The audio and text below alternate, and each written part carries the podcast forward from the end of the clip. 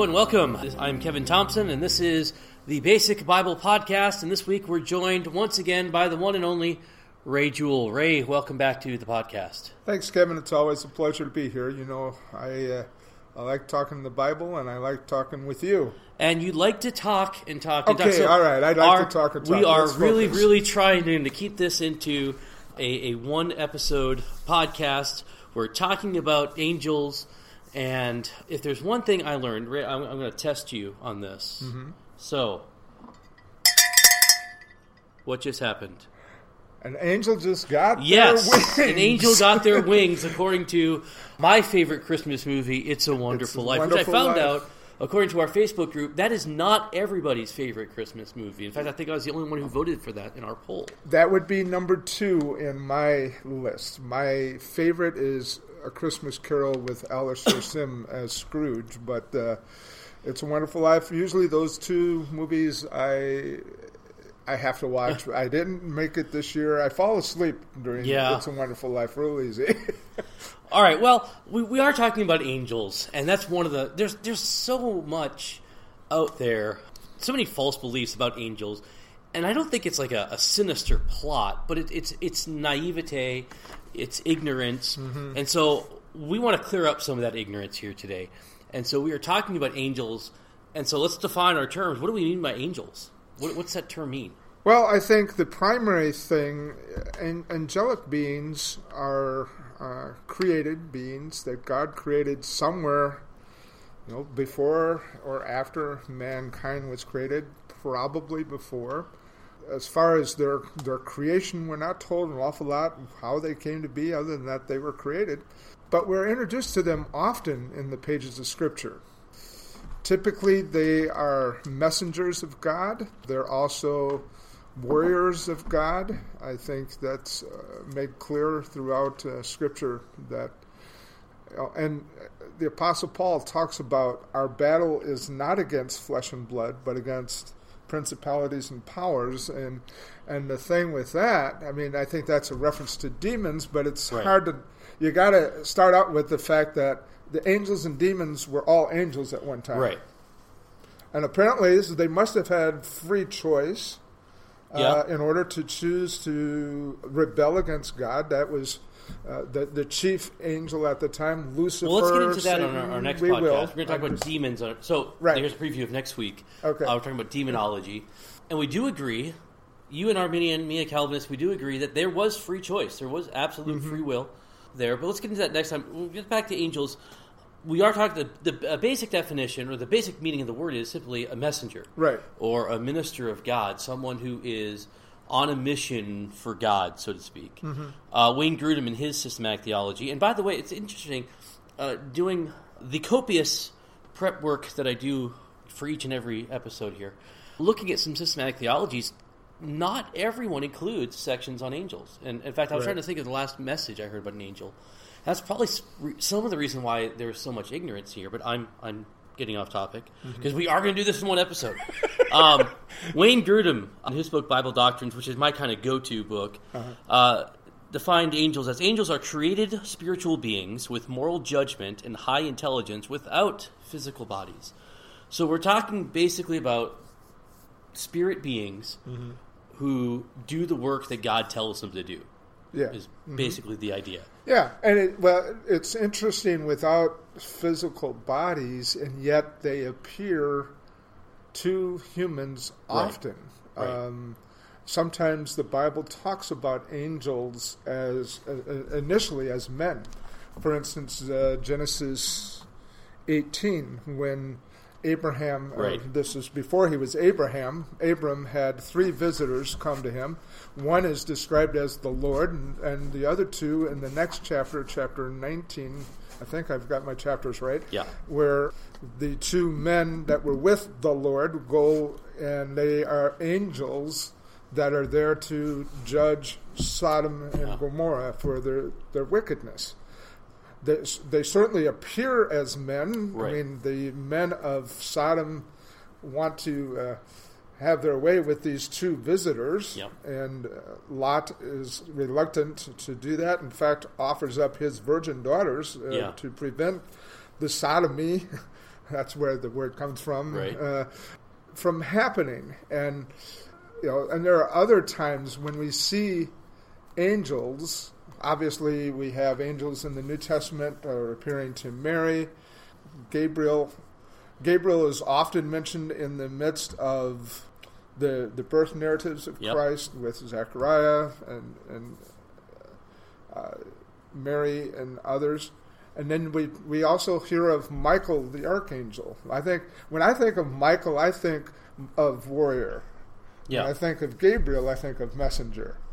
You know that's and those, I think there's more than just those two, but those are the two that we have Right. names In fact, for. those are the only two outside of Lucifer, which we'll talk Right. about next time. Yeah. Those are the only two names we actually have Mm-hmm. uh, of angels, and then we even within that we have Michael the archangel, and so we see there are, there is a hierarchy somewhere Right. within that. We don't have too many definitions, but we, we see the term archangel associated with Michael, and you said warrior. We can go back to the book of Daniel and see Michael at, at, at battle. There, we also see that again in the book of Jude. right. Um, Battling Lucifer. Right, and and that's not typically what we think about. Sometimes we think about angels. You think about this very soft image of a feminine-looking creature with a white robe and wings. Mm-hmm. You don't think about Playing the warrior, and- right, or harps or whatever. Yeah, you don't think right. the warrior type, except if you saw. I don't know if you saw the the Bible docu not the Bible document, the Bible miniseries had on A and E a couple of years ago. They I- pictured yes. the uh, the two angels at Sodom, and they could best be described as ninja angels, which I thought was just kind of cool. Which is the only part of that I really that really stood out to me. Anyway, Yeah. that's a, that's neither here nor there. So uh, we talked about some relevant scriptures. We already mentioned a few, but the book of Hebrews comes to mind. We're talking about angels, and the book of Hebrews is constantly referring back to Christ, how Christ is greater than any other being, any other thing. And one of those things he's compared that with is with angels. Verse 6 And when again he brings the firstborn into the world, he says, Let all God's angels worship him. Of the angels, he says, He makes his angels winds and his ministers a flame of fire. But of the Son, he says, Your throne, O God, is forever and ever, and, and, and so on. Hmm. So he is better than the angels who are referred to in verse 14. Are they not all ministering spirits mm-hmm. sent out to serve for the sake of those who are to inherit salvation? So I think that that, that verse there, Hebrews 1.14, kind of really sums up what an angel is and what their, their job is. Mm-hmm. Yeah, I think that uh, that the whole, you know, having a message from God is just one more way that revelation comes to us. And I- and I'm not saying that I've had an angel appear to me. Sure. Except for me. Well, you yes, Yeah. you, you and your kids. I mean, your Right. kid and your wife. You know, they're all you're all angels. but no, the the thing is, God has chosen so many different ways to reveal Himself. Now, I suspect that we have entertained angels unaware. Right? And that's again book, book of uh, Hebrews. Yeah, you know, sometimes things happen. You you run into somebody and you don't ever see him again, and you know you, you assume that that's a human being, but maybe it's not. Right. I think one of the one of the things in our modern culture, uh, modernity, and the scientific age has really done havoc with the this sense of mystery and Yeah. and just not knowing or you know leaving the supernatural realm open Right. to a possibility in life and uh, so angels you know did intervene often in scripture Right. You got angels appearing at the the um, the resurrection of Jesus you've got angel you got an angel that rescues Peter from prison Right. uh, and Peter thought he was dreaming, but somehow he ended up safe and unharmed outside of the prison cell. And so that even opens up the possibility of guardian angels.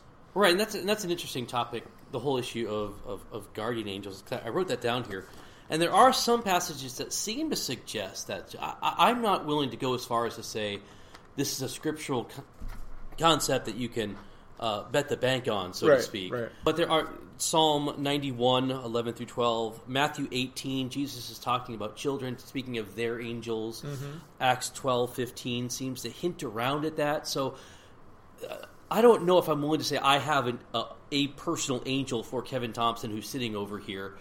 But at the same time, I don't feel like I can rule that out completely.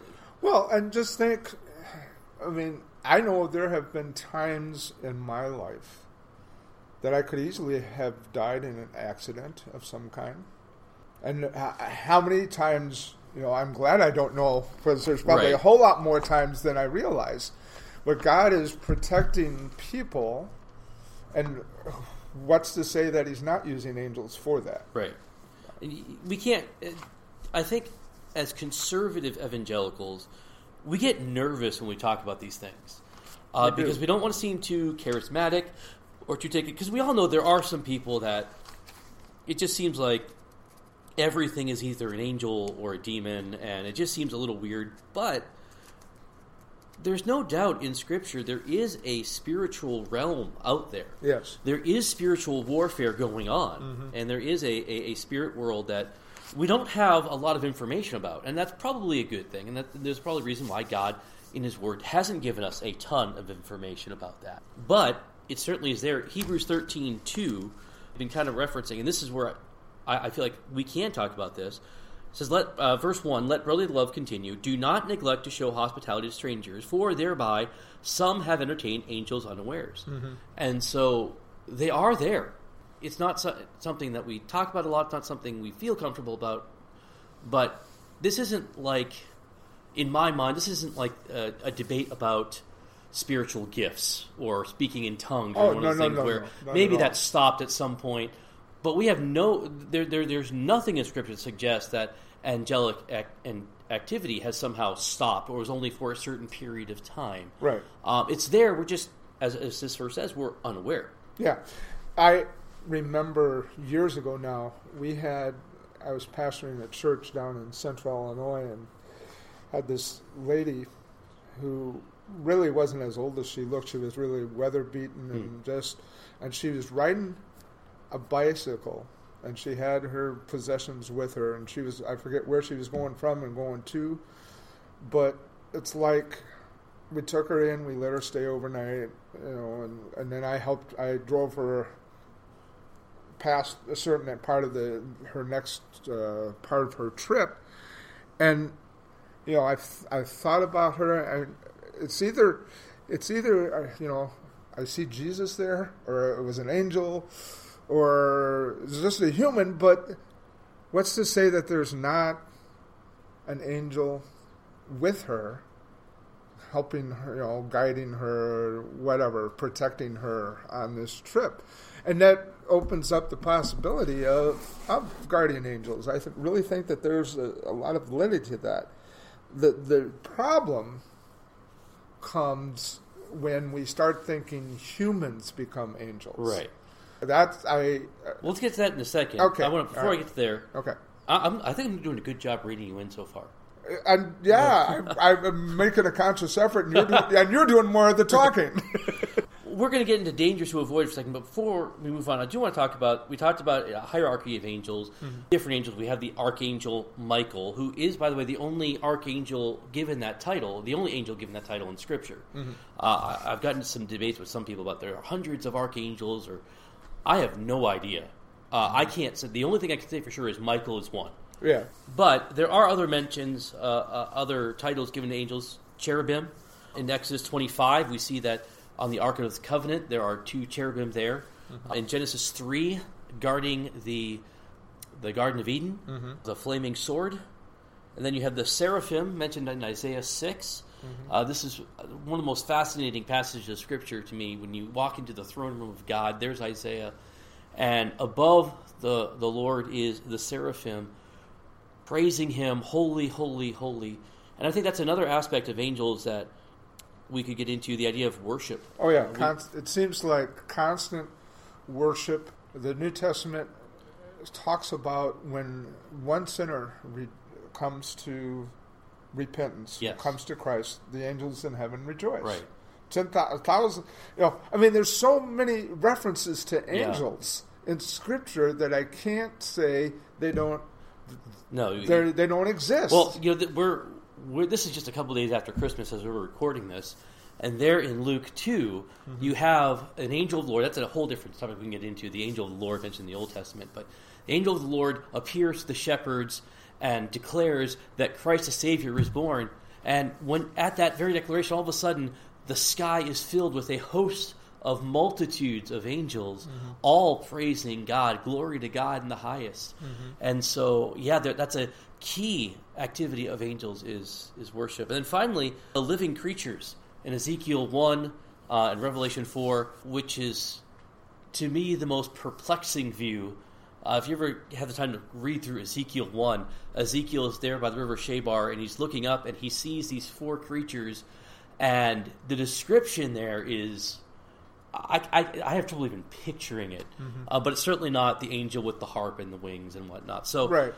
Well, the thing to remember about Ezekiel and Dan and portions of Daniel and Book of Revelation, they're apocryphal literature.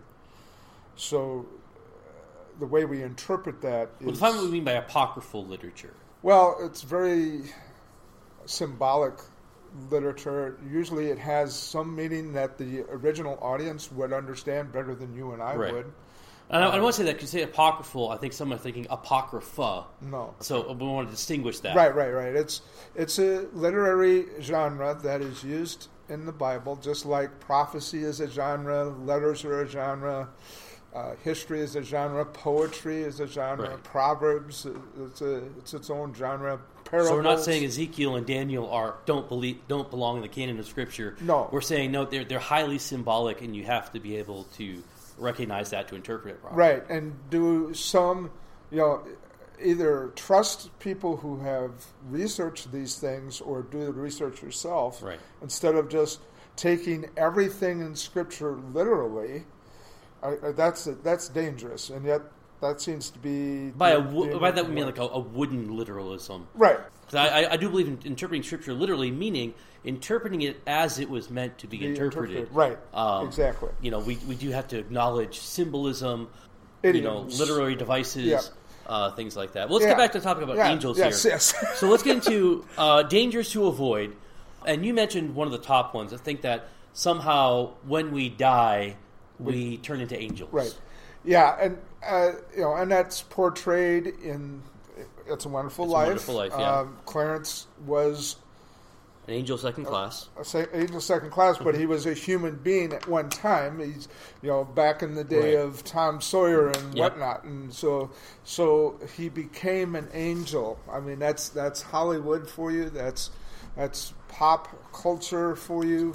That's just it's just not the way uh, angels are portrayed in Scripture. Now we see them as humans, uh, typically males when when they're seen in Scripture.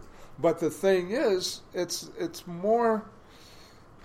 uh, The Bible says something too about the fact that humans are created above angels, Right. and that angels are somewhat sort of jealous almost because they don't understand Well- the the joy that they express when humans come to repentance and accept Jesus Christ. Angels don't don't Well, have Hebrews that tells us that, we are made a little lower than the angels, Yeah. but in the in the sense of right, we have a redemption that is never mentioned or associated with an- the angelic Right. beings.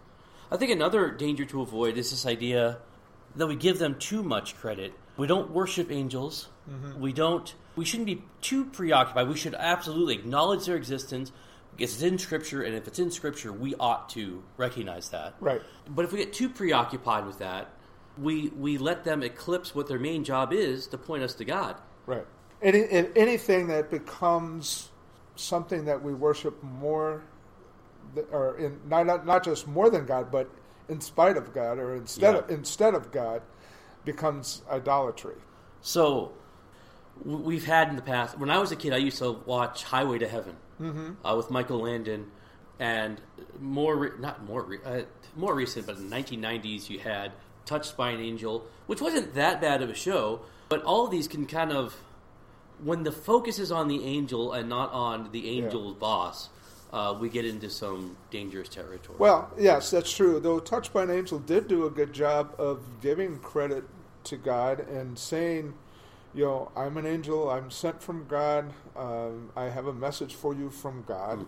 You know, so the uh, person that was behind that, Martha Williamson, was a Roman Catholic and did a, a pretty decent job of staying true to angels and even threw in some demons from time to time. And and the point of all this talk, though, is it's a cosmic battle that we don't see. right. That that we have to stay in, in tune to the fact that there's stuff going on.